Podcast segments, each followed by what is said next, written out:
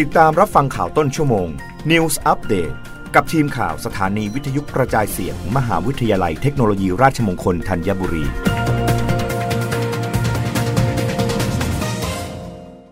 รับฟังข่าวต้นชั่วโมงโดยทีมข่าววิทยุราชมงคลธัญบุรีค่ะ อุ้มธีรทรเผยความรู้สึกหลังได้รับการมอบหมายให้เป็นกัปตันทีมชาติไทย ชุดสู้ศึกฟุตบอลชิงแชมป์อาเซียน 2022 ความคืบหน้าของทัพช้างศึกทีมฟุตบอลชายทีมชาติไทย ในการเตรียมตัวเพื่อแข่งขันฟุตบอลชิงแชมป์อาเซียน 2022 อุ้มธีราทรบุญมาทันกัปตันทีมชาติไทย กล่าวว่ามีความพร้อมเสมอที่ถูกเรียกตัวกลับมารับใช้ชาติ แต่ยังกังวลเรื่องภรรยาที่ตั้งครรภ์ลูกคนที่สองอยู่ และต้องดูแลลูกคนแรก อย่างไรก็ตามต้องขอขอบคุณภรรยาที่เข้าใจ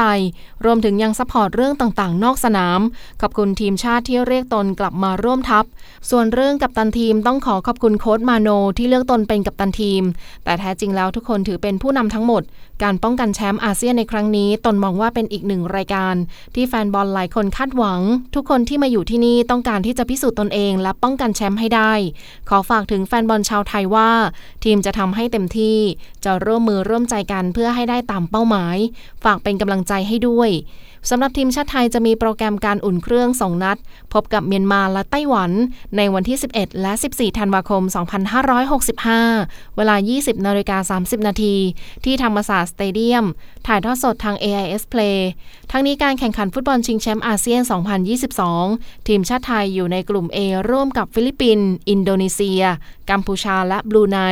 ซึ่งการแข่งขันจะมีขึ้นระหว่างวันที่ 20 ธันวาคม 2565 ถึง 16 มกราคม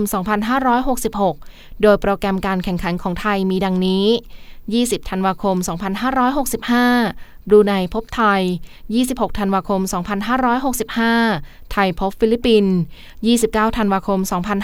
2565 อินโดนีเซียพบไทย และ 2 มกราคม 2566 ไทยพบกัมพูชา รับฟังข่าวครั้งต่อไปได้ในต้นชั่วโมงหน้า กับทีมข่าววิทยุราชมงคลธัญบุรีค่ะ รับฟังข่าวต้นชั่วโมง News อัปเดตครั้งต่อไป กับทีมข่าวสถานีวิทยุกระจายเสียง มหาวิทยาลัยเทคโนโลยีราชมงคลธัญบุรี